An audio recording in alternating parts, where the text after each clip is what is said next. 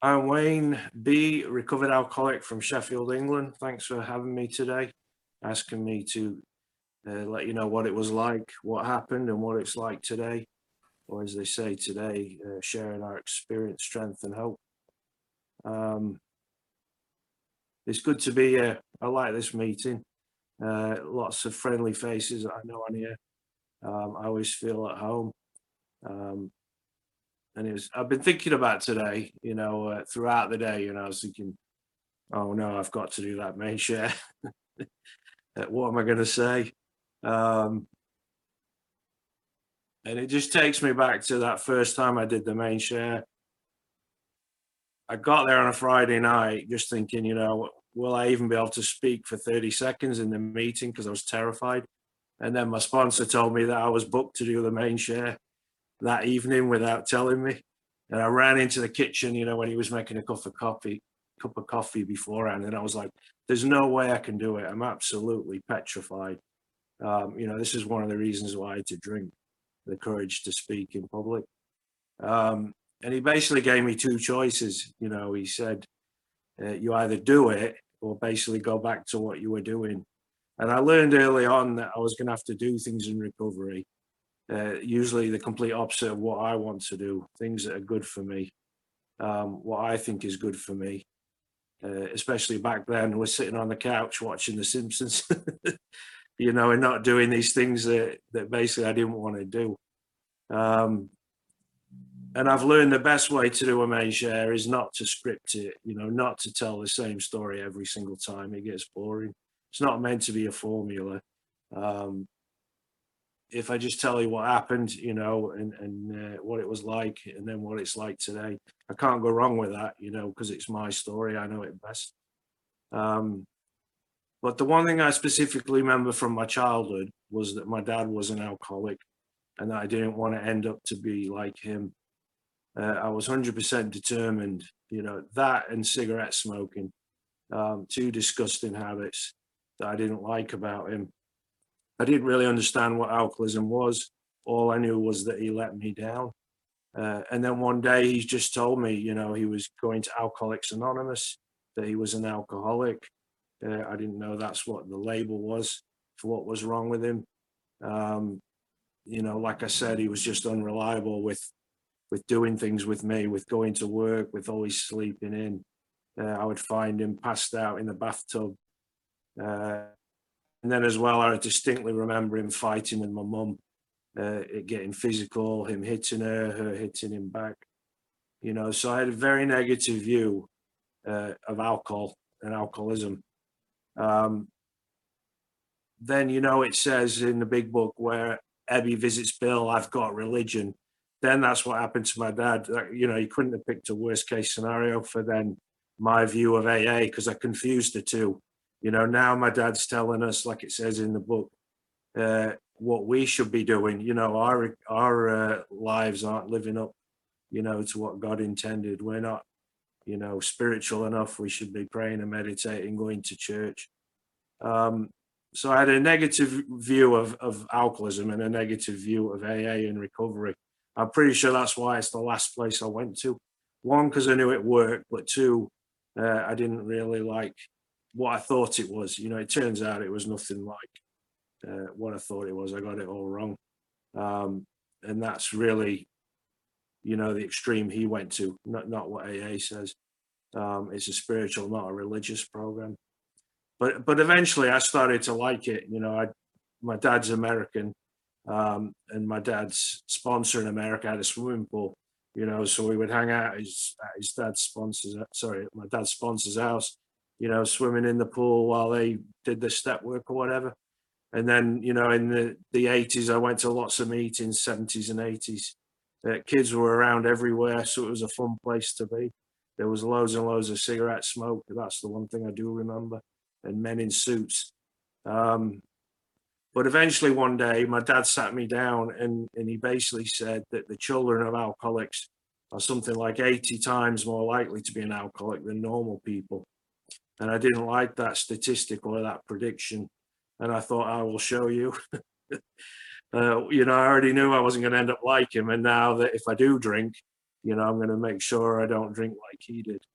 Um, and for me, my first drink was on the way to the youth club in Doncaster, I think about 1983. And I specifically remember a group of lads in a circle, somehow they managed to buy cider uh, underage. And I remember trying it, and I remember it felt like uh, what I would describe as a spiritual awakening. You know, I liked the effect. It, it talks about that in the big book. You know, I would say I love the effect. It's a bit of an underestimate that, like effect. And I wanted more. And, and I, I felt like I had the craving from the get go. I want more of that. Uh, and I'm thinking about it now. And all the things I thought I couldn't do on the way to the youth club, like headbang to ACDC. As soon as Hell's Bell started, that was it. I was on the dance floor headbanging. Um, talking to girls, I was petrified of them. I couldn't even look at them in the eyes, you know, and now I could, you know, uh, talk to somebody and be funny. So all the things, you know, previously where I felt different and, and terminally unique, uh, I now had a solution to that. And that's probably, you know, most people's experience with alcoholism, but for me, it was magnified. Um, it didn't help, like I said, my dad's American and my mum's English. So in England, I felt like, you know, different because I'm thinking, I wish I was in America. And, and, in America, I felt different when I lived there. I wish I was back in the UK. Um, plus I had the difference, you know, that we all experience with alcoholism. You know, we, we, we're basically abnormal. Uh, we're only normal. We only feel normal when we got alcohol into our system. That treats what's wrong with us. And, and being stone cold sober for an alcoholic is an abnormal state. I didn't know that, you know, as a teenager. Um, but like I said, that next week when the youth club was approaching, I was already thinking about it the Monday before you know the the obsession the, the obsessive thoughts that i want to do that again uh, i want to change the way i feel you know i love that. Um, and, and that was my teenage years basically. I think at 14 i blacked out at a party and somehow i ended up in a bin outside. Uh, i think some kids thought it would be funny to put me in it but i have no recollection of them doing that or how i got there. You know i just woke up in a in a big black bin uh, with my legs hanging out. And that sort of thing started to happen more and more in my teenage years. And definitely in college, I remember going to a party uh, in America and having what was called grain alcohol. Uh, and it was mixed with like uh, orange squash. I don't know what they call it in America, Kool Aid. So you couldn't even taste the alcohol. Uh, and I was a designated driver that night. And I woke up the next morning and I did no, I had no recollection of how I got home. You know, did I drive? Did I crash the car with the people in the car? There was like four of them. Were they dead? Were they alive? You know, and of course everything went smoothly. um, you know, and I got away with it scot free. And I told myself I'll never do that again, but of course I did. And basically throughout my college years, by this time I'm in America at university. Um, the weekend started on a Thursday and then a Wednesday and then a Tuesday and then a Monday. And I was justified why I went out. You know, it was socially to see people, to have a meal, you know, but the others went home after the meal. You know, I carried on drinking, or I would find things like uh, the bar had specials on a Monday night, drinks half price, or you could play pool there. So I always had a reason for going there. Um, and it usually wasn't to get drunk, but that's always what happened. When I started, like I said, from a teenager, I couldn't stop. Uh, I didn't understand how to moderate or how to uh, not have it. You know, once I started, I couldn't stop. And for me, there was always two outcomes: either blacked out or passed out. Uh, obviously, I didn't know what blacking out was until I got to AA. So for me, it was all just passing out you know, and and the bits of the evening that I couldn't remember, that I just assumed was part of you know being hungover and being drunk. That part of the evening just disappeared. Um, I later learned that, that, that, basically I was a blackout drinker. You know, I didn't know that. Um, and things started to happen in college. You know, everyone else graduated in the time you were supposed to, and I needed extra time to graduate. So I managed to do it, but I had to stay there longer than normal. Uh, I had to drop a bunch of classes that, you know, I started to miss lessons, lectures. um, and add new classes and things like that. Uh, I also started to do things, consequences of drinking, that's what I'm going to call it. Uh, for instance, you know, I'm coming back from a shop at 9 a.m. Uh, and I don't see a van that's parked in front of a stop sign. Next thing you know, I've hit a car and completely totaled my car. Uh, and, and, an American police officer gives me a ticket, you know, and um, I blame the post office van. You know, it was in the way of the stop sign, not the fact that I've been drinking till 4 a.m. and then I got in a car at 9 a.m. and I'm probably still drunk. Um, and what I didn't realize was I had a progressive illness, and over time things were getting worse, not better. And like I said, there started to be consequences, uh, stealing money, uh, from work. I was working part time the whole time that I was at university. Um, missing lectures, totaling my car. Um, and then things would happen, like I mentioned about being a blackout drinker. I went to ask somebody out, uh, and, and basically, she must have said yes, but because I was a blackout drinker, I forgot about it. This is a funny story. And then three hours later, I asked her roommate out you know, will you go out on a date with me? And she said yes. And oh, I wanted to go out with this girl for years, uh, completely forgetting that I'd asked the roommate out, you know, three hours earlier. So the next morning, I called the girl, the second one, so excited, you know, she said yes. And I've never had somebody shout down at the phone at me so much, you know, how dare you? What, what you thinking? You asked my roommate out. Did you not think we'd know? And I had no clue whatsoever any of this had even happened you know, and, and, I'm not that kind of guy. You know, I wouldn't ask two girls out that lived in the same house. That's just craziness. Um, but these are the kinds of things that started to happen. You know, some of it was bad and then like crashing the car. Some of it was funny like this. Um, it hadn't got to the point where I thought of myself as being an alcoholic. But even at this early stage, I'd go back and visit my dad in the holidays and stuff. And one time, I think it was about three or four in the morning, and he came out of my grandma's house looking for me, and I was passed out in a snowdrift. Uh, and I'd completely just passed out, blacked out, couldn't get in the house. Um, and the next day, he gave me my first Alcoholics Anonymous meeting list and said that he thought I might be an alcoholic. I immediately put in the bit, put the meeting list in the bin. I was absolutely adamant I wasn't an alcoholic, and I blamed it on tequila you know, dad, I'm not used to tequila. If you, you know, I tried a different brand of alcohol, you know, that you weren't used to, you know, you might have had this extreme reaction. From now on, I'm just going to drink beer, you know. And he was smart enough to know, you know, that I wasn't done yet, and he left it alone. Um, and then eventually, I graduated university and, and made it back uh, to London, um, to England. Uh, my friend said I could stay with him uh, he was down there at uni, and, and in the end, I moved moved to London. Um, a very stressful job, my first one, and everyone went out afterwards, uh, you know, drinking heavily. So I use that as an excuse.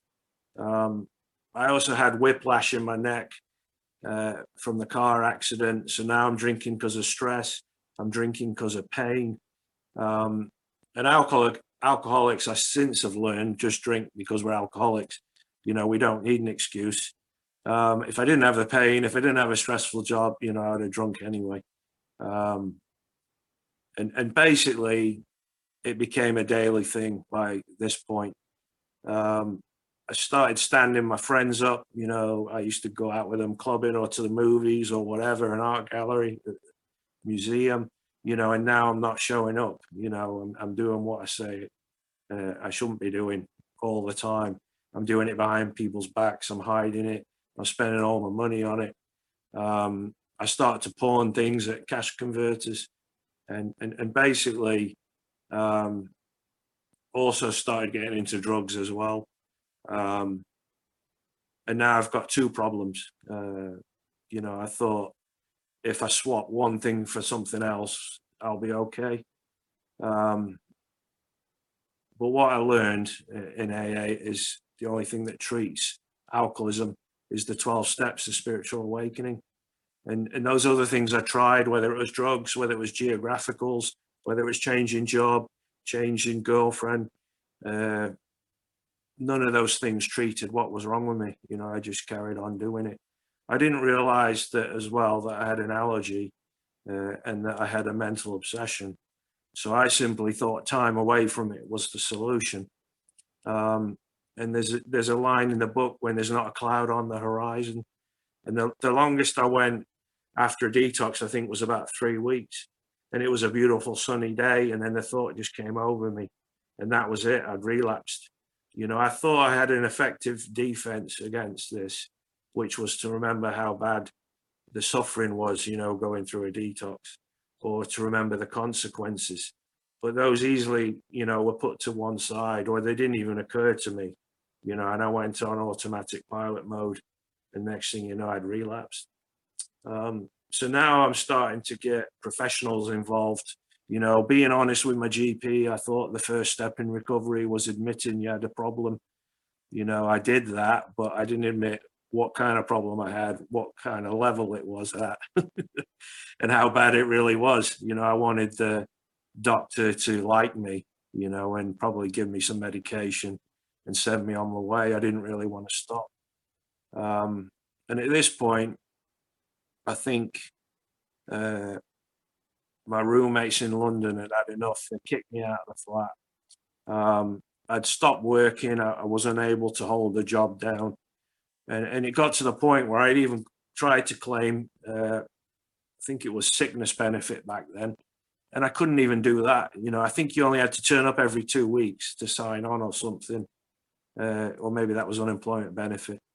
Um, but I couldn't do that. That was it. Then I tried to get on sickness benefit, and I think you need a doctor's certificate for that. That was what it was. And then I couldn't even make it to the doctor's appointment. Um, so yeah, I couldn't even do things, you know, like proper alcoholics could do, which is sort out their benefits so they could carry on drinking.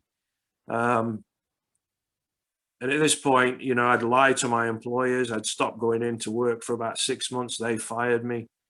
Uh, I wasn't able to then get another job. Uh, it really progressed quite quickly. You know, I went from full-time job to not being able to work to being unable to even sign on or get sickness benefit. Uh, in the meantime, I think I'd gone to services where they said they would send me to a rehab. And they said I had to cut it down by the time I got to the rehab because the rehab did not have a detox facility uh, to me, this was like impending doom, D-Day, you know, that day approaching. So I, I, I, basically did what we shouldn't be doing even more. You know, I thought I had to get it all in now. Um, and then by the time I got there, I had an even bigger problem. And they said, Wayne, you do realize we don't have a detox facility, you know, and I was like, I'll be all right, you know, and they were all like going quad biking the next day. And uh, as soon as the detox started, that was it. I was out the door and left. I think I must have been the, the quickest patient they've ever had, you know, less than uh, 24 hours. And I'd relapsed, you know, and, and by this point, my mum wanted nothing to do with me. You know, originally she was like, we'll help you, we'll do anything for you, come stay with us, you know, and then at this point she was like, you're not coming back here. Um, and that's how I ended up in Sheffield, really. You know, I had uh, no desire to live here, uh, no uh, I, I, used to come to Sheffield a lot as a kid, you know, and go to gigs there. But really, I knew nobody, and it was supposed to be a fresh start. I got on a music course, uh, and even the tutors there used to laugh at me. You know, this guy shows up once a month. He doesn't know anything about uh, music production or the music industry, and, and I quickly failed that course. Um, the rehabs failed, the medication failed, trying to geographical again for about the third time failed. And in a moment of desperation, I ended up uh, robbing my landlord because uh, I had no money. Uh, I, I, couldn't stop doing this. And uh, he basically came back and was like, you know, uh, I'm going to the police, but it'll look better for you if you basically turn yourself in. So that's what I did. I went with him um, to the police station in Sheffield and turned myself in and and basically uh, I was in a cell and I prayed to God, you know, I never want to do this again. Uh, then I was in a magistrate's cell. Then I was in front of a judge. And then as soon as the judge let me out, the prayers went out the window and I relapsed. you know, and that, that's the only experience I have of God before recovery was it was a get out of jail God, you know, and I didn't understand about turning my will and my life over to care of him. I didn't understand about the first one, you know, it was too many that it would start this terrible cycle in motion. Um, I didn't understand that I had done nothing to treat the mental obsession. And they basically, the judge stuck me in this bail hostel because I had nowhere to live. Uh, I was homeless and, and they basically needed to know where to find me if they were going to sentence me. Um, and up till this point, I remember specifically thinking, if this happens, rock bottom, i.e., lose my job, I'm never going to drink again. And then that happened. You know, if I sell all my possessions, rock bottom, I'll never do it again. I'll stop. You know, and, and rock bottom just kept happening. Uh, my mum kicked me out. I couldn't hold a job down. I got fired. My friends didn't want to hang out with me anymore. My family abandoned me for three Christmas. I wasn't Christmases. I wasn't allowed to go visit them. Um, and then eventually, I'm in this bail hostel, and everyone in there is in there for a crime they've committed, uh, waiting for sentencing. And they're all alcoholics and pretty much all heroin addicts as well. I think there might have been a couple of uh, crack cocaine addicts, but they were in the minority. So they all had some kind of substance abuse issues.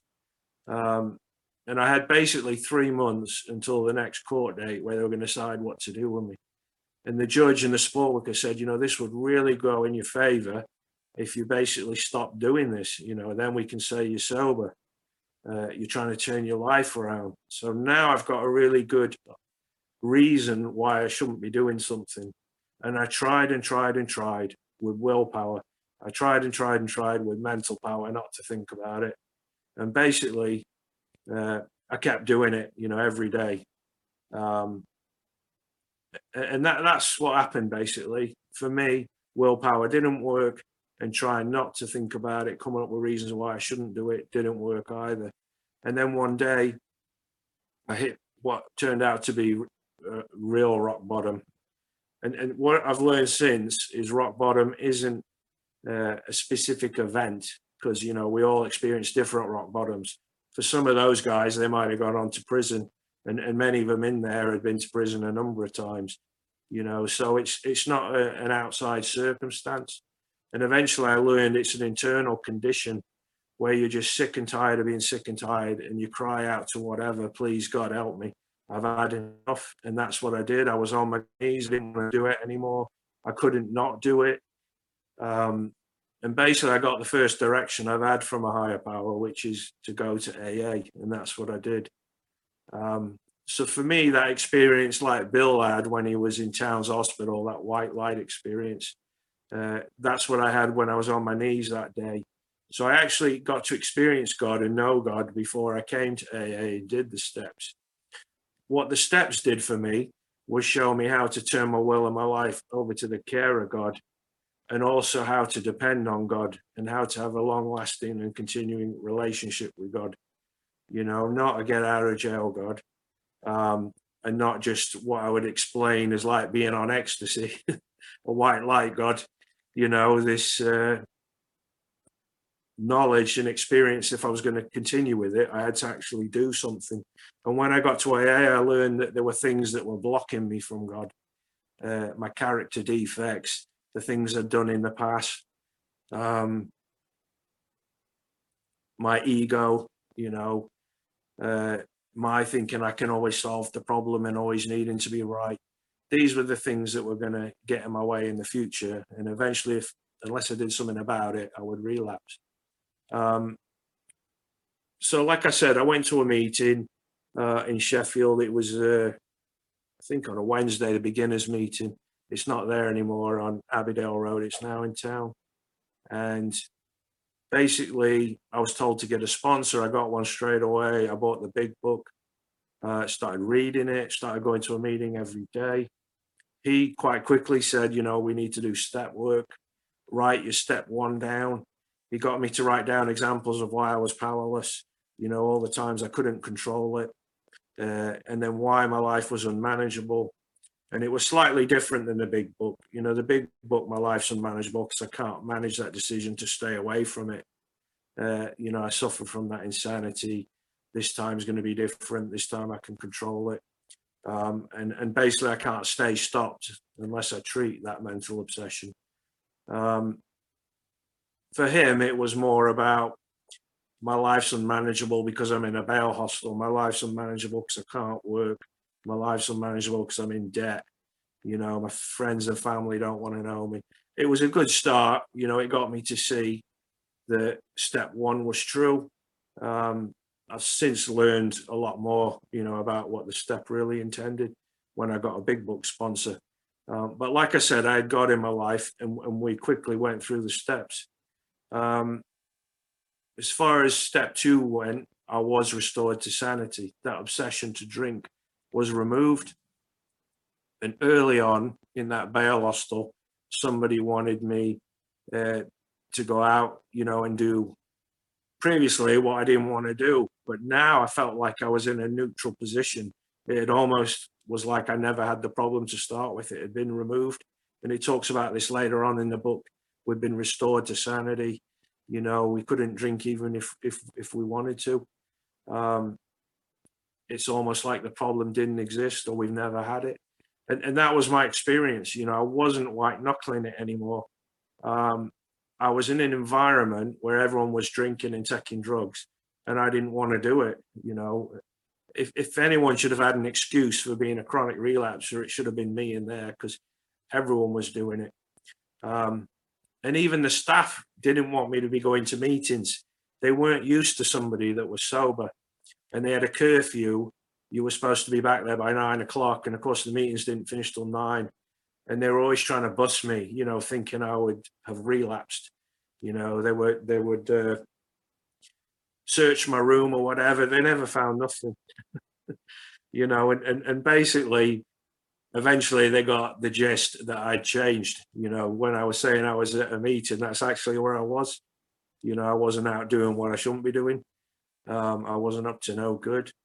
And eventually, I got off of probation um, six months early. You know, the the probation officer said, "I don't know what to do with you, Wayne. We don't have people like you normally."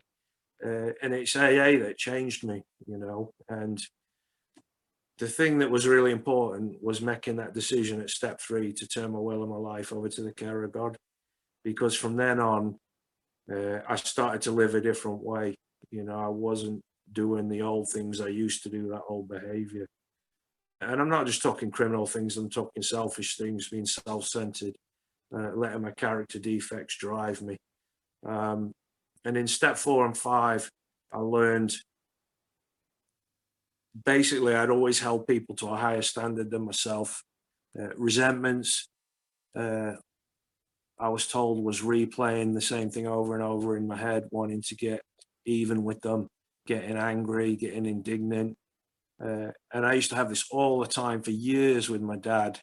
And then my sponsor got me to see, you know, hang on a sec, Wayne, you're holding him to a higher standard than you held yourself. What do you mean? He's an alcoholic. Well, Wayne, what are you? and then it dawned on me, oh, yeah, you know, I'm an alcoholic. And eventually I'd go and make amends to my dad at step nine. I'm fast forwarding a bit, you know, and I was like, Dad, I want to apologize. You know, I always was mad at you for being an alcoholic you know, it turns out I'm one too. Uh, and my granddad, who I never met, died before I was born, and I never knew why. And my dad was able to tell me, Wayne, your granddad was an alcoholic. You know, that's what I experienced as well. Uh, I never had anyone teach me how to be a parent. You know, I was doing the best I can. And it really made me compassionate, you know, and forgive my dad. Um, and he forgave me, you know, for all the things I did when I was drinking, the stuff I put him through, the sleepless nights. Um, and I went through all these resentments. There was loads on there. You won't believe it. I was even resentful against Margaret Thatcher. and uh, at the time in the 1980s, there was a song, Free Nelson Mandela. And she wouldn't, you know, uh, get on board with that. She was like, he's a terrorist. And uh, I had such a resentment about it. I'm like, you're the terrorist, Margaret Thatcher. You know, you've destroyed the mining industry. You know, uh, also at the time I was in the football team, and the teachers went on strike, and and and basically all the football was cancelled, you know, because of uh, what Thatcher did. And they, they used to even call her Thatcher Thatcher Milk Snatcher because she she basically got rid of the the free milk, you know. And I was like, there's no way I'm ever, you know, forgiving her, you know. And uh, by doing the inventory, uh, a couple of years later in recovery, they actually released a movie, you know, and she went to visit the Queen in the movie, and, and basically the royal family snubbed her and didn't let on that they were going on a hunt and Thatcher turned out, you know, she's got a full on dress on and, and high heel shoes and the royal family are laughing at her. And I, I actually felt sympathy for somebody that, you know, that I used to hate, you know, and I realized I'd forgiven her, you know, and there, there were loads of these amends, you know, against the, uh, not amends, sorry, resentments against the police and kids that bullied me at school. Uh, and then we did a fear inventory and I didn't think I was a fearful person, you know. And the real the realization was that I had all the fears, and I pushed them all down because of because of uh, drinking, and I basically didn't have to deal with them. Um, but basically, once I was stone cold sober, all the fears were starting to come back. You know, now I'm uh, in fear I'm going to relapse. Now I'm in fear uh, I'll never get a job again. Now I'm in fear. What do they think about my criminal record? Um, and eventually, my sponsor got me to see, you know, you held these people to a higher standard with the resentments, uh, you know, for things you did yourself. And now with the fears, you're always trying to solve your own problems, you know, rather than rely on God. And then when we did the the sex harm stuff, you know, I thought, well, that's to do with drinking that, you know um, you know, things I did when I was a blackout drinker, you know, but it turns out, you know, I was still selfish and self centered in that area when I got sober. And that's why I needed to do an inventory. I needed to do a complete overhauling uh, of what I was like. Um, and eventually my past would become my greatest asset. You know, originally I was ashamed about everything. And now I'm actually willing to share it all and divulge it with another alcoholic because I can help them. Um, and things basically progressed. You know, I was willing to ask God to remove my character defects. Uh, I didn't want to live like this anymore. Um, what else happened? Then we got to step nine. One of the first amends I made was to my mum uh, for all the stuff I put her through, and I paid back lots of money. Uh, like I said, I had a lot of credit card debt. My bank accounts were overdrawn. I committed a lot of fraud. Um, so I had to contact a lot of people, you know, and pay a lot of money back. I think I paid something like twenty thousand pounds back in the end. Uh, it was going to take twelve years with all these different agreements, but I managed to pay it back in three. Uh, I got the willingness. At one point, I sold my second-hand car and my record collection so I could do it quickly. Um, and at some point along the way, I forgot to mention I got Cliff as my sponsor in Dallas, Texas. Um, I'd heard these guys, Myers and Chris Raymer, on speaker tapes, and I'd written to them, you know, will he sponsor me? And they weren't available. Uh, but they said, do you want us to put you in touch uh, with our sponsor? Well, Myers did with his sponsor. And Cliff basically hammered me. Uh, I wasn't expecting it, but he said basically you don't know the first thing about alcoholism and and like i said i didn't know about the allergy and about the mental obsession or even about the alcoholic insanity you know all i knew was my desire to drink was gone uh, i was busy being a meeting maker make it doing lots of service and always being a recovering alcoholic. But at a certain point i hit a rock bottom in recovery. I think i was six years sober and i reached out to cliff and, and he basically took me through the book you know the doctor's opinion. I learned i have an allergy. Uh, when i start i can't stop. I've got a craving beyond my control. And i learned about the mental obsession. And now the stuff my first sponsor took me through started to all fall into place the missing bits. Oh you know about the abcs um, and i learned why uh, i was the way i was you know i was a real alcoholic versus the hard drinker and the moderate drinker I didn't know these things. You certainly never heard them in Sheffield. Um, and I didn't know, uh, you know, the history of AA and what the founders did about approaching alcoholics, about working with others, about spending all my time doing it. Um, and that's that's basically the missing pieces. You know, I started to go into it to, to a lot of big book studies with Cliff, um, and we went through the whole twelve steps again. And I realized I were missing out on a lot of stuff. When I did step three, I really only turned my alcoholism over to God, not my will and my life. And as a result, I kept being selfish and self-centered. Um, and I was unhappy. Like I said, I hit a sec- second rock bottom in recovery. My ego had rebuilt, and I didn't know that. Um, I didn't learn until I did step five with him. Like I said about that exact nature of my wrongs, that I was always holding people to a higher standard. Uh, I was resentful, you know, at middle of the road AA now, you know, for not doing it right, not taking on board that I didn't do it right myself. You know, now I'm not like that. You know, I don't tell people they're doing recovery wrong. I simply say, is it working for you or not? And if it is, you know, my hat's off to you. You can be whatever you want in AA. Uh, I'm not going to, you know, have words with you. Um, step 10s, I'd not been doing that very effectively. Um, I certainly wasn't doing it as soon as it was happening. You know, I was holding on to stuff. Uh, and as a result, I'd go throughout the day resentful and fearful. Um, I wasn't making amends immediately. Uh, and the most important bit, I wasn't turning my thoughts to helping others.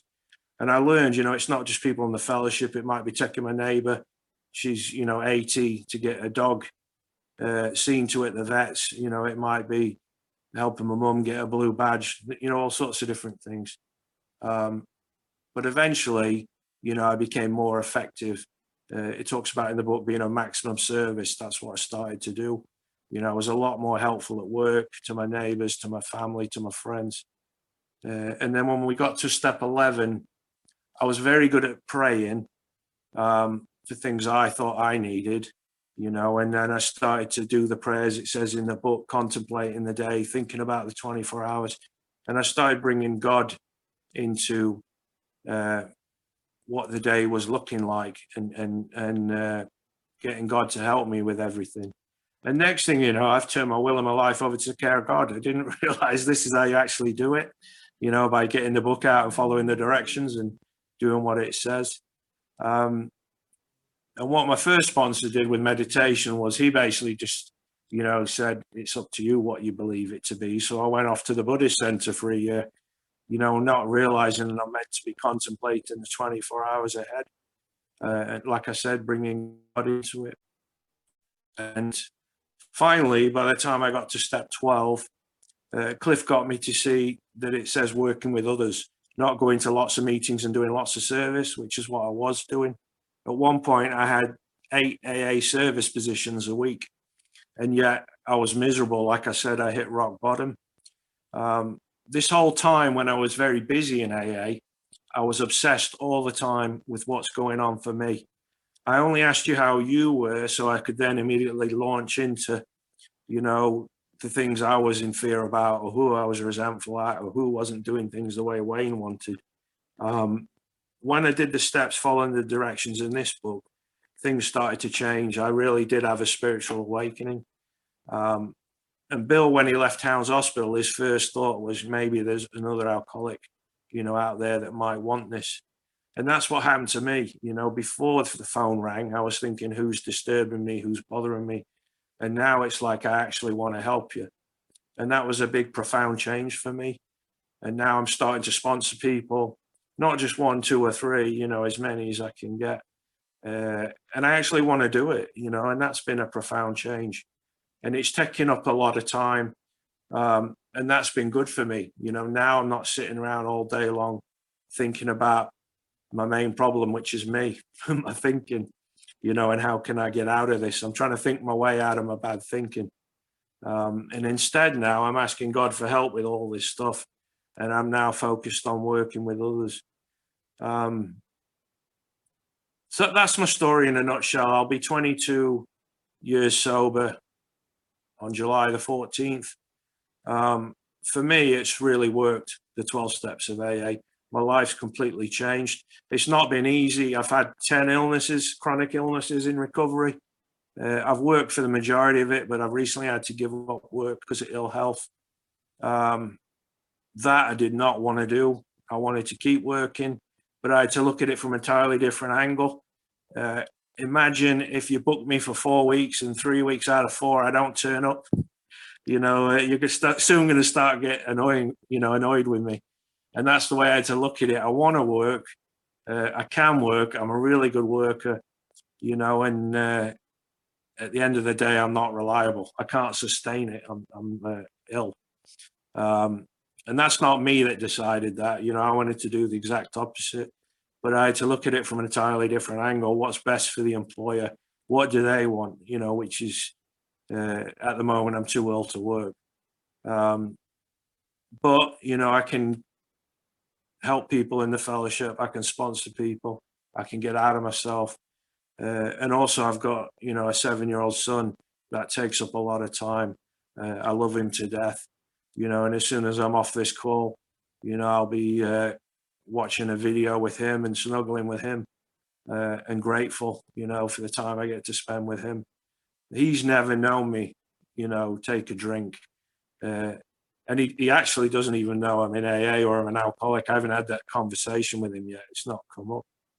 Um, but one day he will, you know, one day he'll be proud of me, just like I was proud of my dad. My dad ended up going on to stay sober for 40 years in Alcoholics Anonymous. And that's amazing when I know what I know today. Bill W, 36 years. How did my dad beat Bill W? and if you'd have seen my dad's recovery, you'd have thought there's no way, there's no chance, you know, that guy's going to make it. Everything you could do wrong in recovery, he probably did. But he also did everything right. You know, everything he was asked to do, he did. And that's what got him through it in the long haul. You know, I make lots of mistakes and fall short in recovery.